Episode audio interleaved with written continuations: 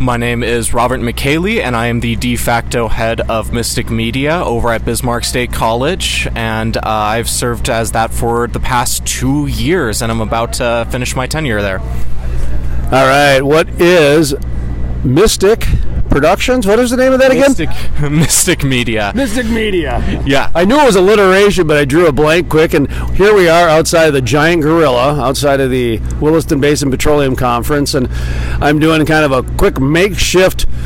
What do we call this? Putting you know duct tape together on an interview, you know, type of a thing, and but that's okay. That's how that's how we do it. You know, it's uh, changing our oil. We're going 90 miles down the interstate, but anyway. Um, forgot why I was even going off on that little thing. Anyway, I don't have my notepad with. I don't, didn't bring a pen and paper, and so I didn't get a business card. You don't have business cards, do you? No, unfortunately, I don't. Okay, and so that's why I could not remember Mystic Media. That was a very long explanation, and I'm sure it bored a lot of people. So let's find out more about Mystic Media. How long you guys been around, and what do you guys do? So we've been around as long as probably the Mystician newspaper has existed at Bismarck State College. Back when it was Bismarck Junior College, the Mystician started somewhere, if I remember correctly, uh, in the late 50s and the early 60s, and then from there it just expanded also out to radio as well as uh, news broadcasting slash variety show kind of style stuff, and that's probably where we're best at. It's uh, just giving people a technical education here in North Dakota about what they should do if they want to go into news, journalism, television, or even print news still. You know, I'm with the Crude Life, so obviously the name is pretty, pretty. Uh, well, what's the word? Transparent. Let's just call it that. It's, we're not hiding what we are and what we're about. Uh, at the same time, we have real honest conversations because, listen, at the end of the day, 96% of what we use on a daily basis involves fossil fuels. The media plays a big role in telling the story. Um, I don't know how old you are, but you know you, you, are in your mid twenties. It looks like. So, uh, just talk to me a little bit about the relationship between oil and gas and media, and you and your friends, and just kind of how you were brought up with it. I'll give you an example. When I started the crude life, I actually started to investigate against oil and gas. Actually, I had contracts, uh, verbal with the New York Times and a few other bigger publications. So I went out to the Bakken as a method journalist, which I am. So when I went sky to do an article on skydiving, I'd actually skydive. To you know, do I try to do the things before I'd write a story on it, right? Well, I went out to the Bakken and embedded myself for two weeks out there, and boy, my tune changed really quickly. I saw them as a uh, bringer of opportunity, as a solver of problems. Now they're not batting a thousand, but I come from agriculture, so agriculture's got its its demons too. We all do. But at the end of the day, do we want to get fed? Do we want to have our lights on? So we want to make it a better place. And in my my opinion, I've seen the oil and gas industry have a very good body of work trying to do that. Again, are they batting a thousand? No, few do. So that's my example of kind of the way the media shaped me. Because when I grew up, oil and gas was kind of not a very positive thing. And I was kind of that tail end or beginning end of it. Your generation, totally different upbringing on it. So I just wanted to preface it like that. Yeah. And if it's too heavy of a conversation, that's cool too. We can bypass that. But I just thought I'd start with that. Well, I think, yeah, no, I think these conversations need to be had. Um, I'd say my relationship is somewhat complicated. Um, on one hand, you have the very utopian ideas of a much brighter future that doesn't rely on the old ways, but at the same time, the old ways are so deeply entrenched in us uh, that it's very hard to kind of separate ourselves from them. So, I, for context as well, I came to North Dakota at the beginning of the gas boom for my first try around here at college, uh, up on the hill over in uh, here in Bismarck, and I was there during the entirety of the oil boom. Its decline here in North Dakota during back in what 2016, I'd say, and then also uh, the Standing Rock protests as well. I believe I was um, a sophomore at that time, and so I'd say I definitely have a very interesting uh, idea of how the oil industry works out here. Because honestly, some people do need jobs and need food, absolutely, but there's other parts of me that recognize that labor need be compensated and that people uh, i don't often feel that some people get their fair shake especially in terms of like the structure of a large oil company sometimes that's that's my that's probably my take on it. that's the first time I've heard that take. Actually, that's very interesting, and I'm I'm proud of you for bringing that up and having that perspective because I know exactly what you're talking about, yeah. and I've really never heard it like that before. Most people get into the climate change and get into that. The, I call it the low hanging fruit Yours is a little bit layered and complex. So good for you for bringing that up. Do you guys address these complex issues at your media production company or the media? What, what do you call it? The uh, education wing of the media? What? Yeah. So uh, basically, we're just a mass communications department that has marketed ourselves really, really well at this point and has uh, created something that, like, I mean, our our stuff has increased tenfold. But yes, we do have these conversations. Um, on occasion, we still talk about like the last. Oh, even when I worked, like before I returned back to college, when I worked in car rentals, we everyone still talks about Standing Rock and stuff. Like it only happened a few years ago, and obviously it's still a point that is brought up often. And also, we have a lot of journalists that come in and talk to us who were reporting at that time, including uh, Mike McCleary, who's uh, with the Bismarck Tribune. And he showed us his like whole photo portfolio of like his two days spent out there, both inside of like, you know, the protesting camp and also like on the front lines. And it's shocking to see. And it brings up some very interesting conversations about media ethics. Like, what do we take pictures when people expressly tell us not to? How do we photograph the police? How do we photograph protesters? What story do we tell when we tell a story in pictures and words? Media ethics becomes very interesting because in order to tell both sides of the story, you got to understand there's more than both sides of the story. There's three, four, five, six sides of the story, and that's where it becomes very complicated. And people like to live in a simple world, so uh, fortunately, it seemed like the media has gone down to one polarity now. It's like they give you one point of view instead of offering multiple things. Here on the Crude Life, we interviewed uh, multiple people on the Standing Rock, for example. Tony Bender was one of the uh, examples. He was he was there. I think he wrote a book on it eventually, but yeah, he was very instrumental with the communication part of things. And so I was I'm in Fargo, and at that time uh, I was not able to go there. I went there, but I wasn't able to spend the amount of time that McCleary or Tony Bender, or people who live here, you know what I mean? Yeah. So, uh, t- Tony Bender was a great asset for us at the Crude Life to offer us boots on the ground, you know, uh, real. But and he li- comes from a Democratic side of the aisle. Yeah. And so for us, it was very interesting because for I don't care what side of the aisle you're on, if you're actually are reporting what you see, that's that's what's going on. And then we had Erin Schrode on. Uh, she got shot by yes. the by the police with the rubber bullets, and so we interviewed her to bring her side to the deal. We we got some bad emails on that one because people were saying we shouldn't have gave her the time of day, everything else, and I'm oh. thinking, are you kidding me? A journalist goes to cover something, they get shot by rubber bullets. That should be front page news in my mind. What do you think about that? I, I think like so there has been so much uh, polarity around like especially the way that we talk about news and news media to the point where some people just outright don't believe journalism in any way shape or form. I mean we obviously bring our biases to the table and we try to separate ourselves as much as possible and be factual. Like i have my opinions. I have my opinions on labor. I just express those.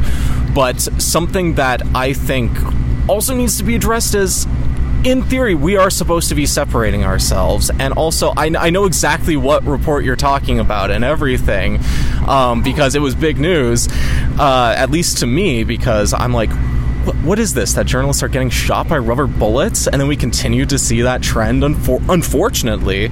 And I just think, like, hey, when something happens to a person and they have evidence, maybe we should give them the time of day. That we should.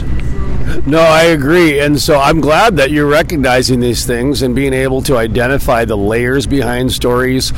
Sometimes I think that, like, I come from the magazine world where you have to have layers. Otherwise, you know, you have a very difficult time because that's just the way the magazine industry was built. And so eh, sometimes I think that works against me in today's world because people, you know, people like the easy button, you know, and Well, I always bring up the weather as an example. The weather is very complicated. It's probably one of the most complicated things that we could ever try to understand. Yet we're okay with, and we want somebody just to stand up on a video screen and say, it's going to be sunny today. That's about as simplified as you can get of one of the most complicated things out there in the universe, right? So people like easy. But um, what are you teaching your kids? Are, are you teaching them facts? Are you teaching them ethics? Are you just teaching them clickbait? Talk to me about, you know, kind of what's going on in the world of journalism, how you're educating the kids today. So, fun fact I'm not actually a teacher at all. Uh, I am the student head of the productions where I was. I'm actually just graduating tomorrow. Um, and so, but I do assume a certain leadership role. And so do all the other amazing people, all the amazing educators uh, that work with uh, that work to make sure that we get the proper education. So, yeah, we do have like a whole dedicated media ethics class actually. Um, when I have a story that sometimes seems a little too biased, my uh, advisor she says, "No, let's let's take another look at this. Okay, let's let's reword some things. Let's make sure that like you know we keep this as straight to news as possible, and we try to emulate that in our newspaper. Uh, our Mysticast, which is uh, you can look up on YouTube, uh, has become definitely much more variety show, which I don't think is bad because creativity is a part of media and something that should be encouraged absolutely. And then uh, in the radio station, you know, we just try to be entertaining. So you have all facets from like the factual stuff to also just what makes good entertainment and also how do you make good entertainment when you point a camera or when you turn on the microphone I'm a little embarrassed here because you did mention you were a student, and I forgot through the interview because you carry yourself so well. You've got a bright future ahead of you. You, I mean, I, the way the way you spoke, I assumed you were just an instructor or an advisor. I thought you were as like a student advisor, like an advisor to the whole thing, but. Uh, I'm glad that you were able to understand the question and transition it into the proper context. So I appreciate that. Thank you very much for being professional, and I apologize for those listeners out there to say, does he even listen to his guests? so anyway, it happens, folks. It happens. So I happens. it does. It happens. And like I said, I didn't bring my notepad with, so I'm going off memory here. But I'm glad to see that uh, you've got some a good head on your shoulders. That Bismarck is is teaching some ethics and making you redo and rethink and offering some layers to the thought. What's next for you? What, what, what do you plan on doing? Well, I actually have developed quite a love for sports production over time. Um, that was part of like my internship, and I worked for the school as a sports director, essentially. Like, hey, get me these shots, follow this on camera. Here, it's time to do an instant replay, stuff like that. And I think the future looks bright for that. But I definitely am leaning much more towards uh, podcast production. In particular, um, I have a certain love. Uh, this is getting a little personal, but I have a love for horror, especially, and I want to explore um, horror fiction in more depths as best as I can because I think we can learn a lot from it as well. So that's just a personal pet project of mine. Hey man, that's okay. My favorite movie is Friday the Thirteenth. I'm a huge Heck Jason yeah. Voorhees fan. Heck so yeah. growing up as a kid, I loved horror movies, and now there's no, nothing beats a nice Friday, Saturday night horror movie. Just I don't know what it is, but I'm, I'm the same way, man. I love horror movies.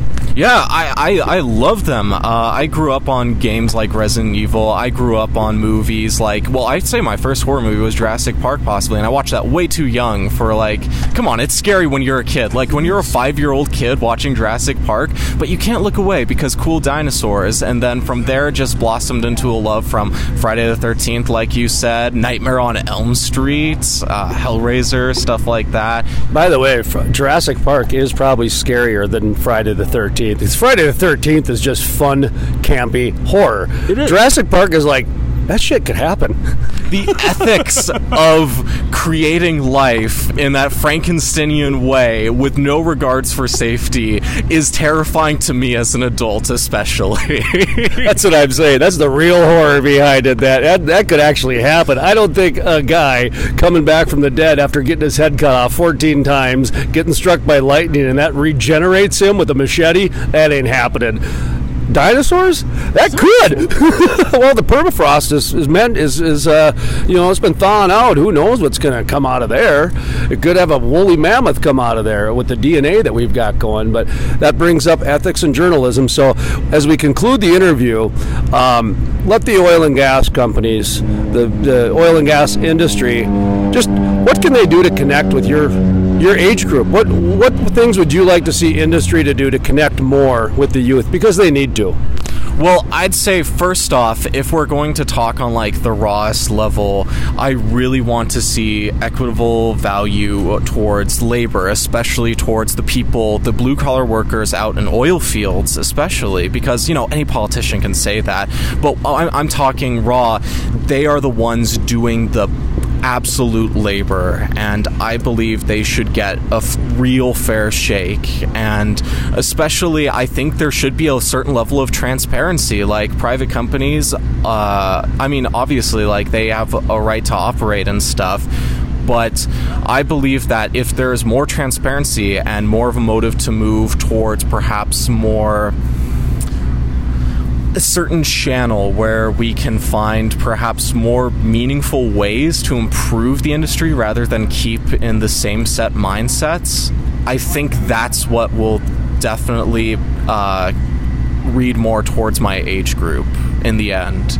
And that's just my opinion. I'm sure there are some would probably uh, who say less and who are a little more extreme, but I, th- I think that's a good stepping stone to getting the conversation really started. And conversation does need to happen.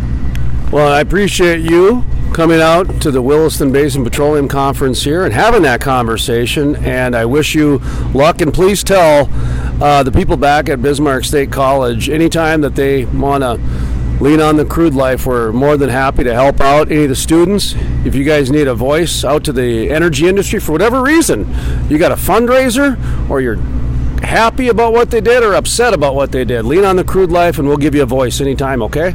Absolutely. Thank you so much, Jason. Thank you, sir. Awesome.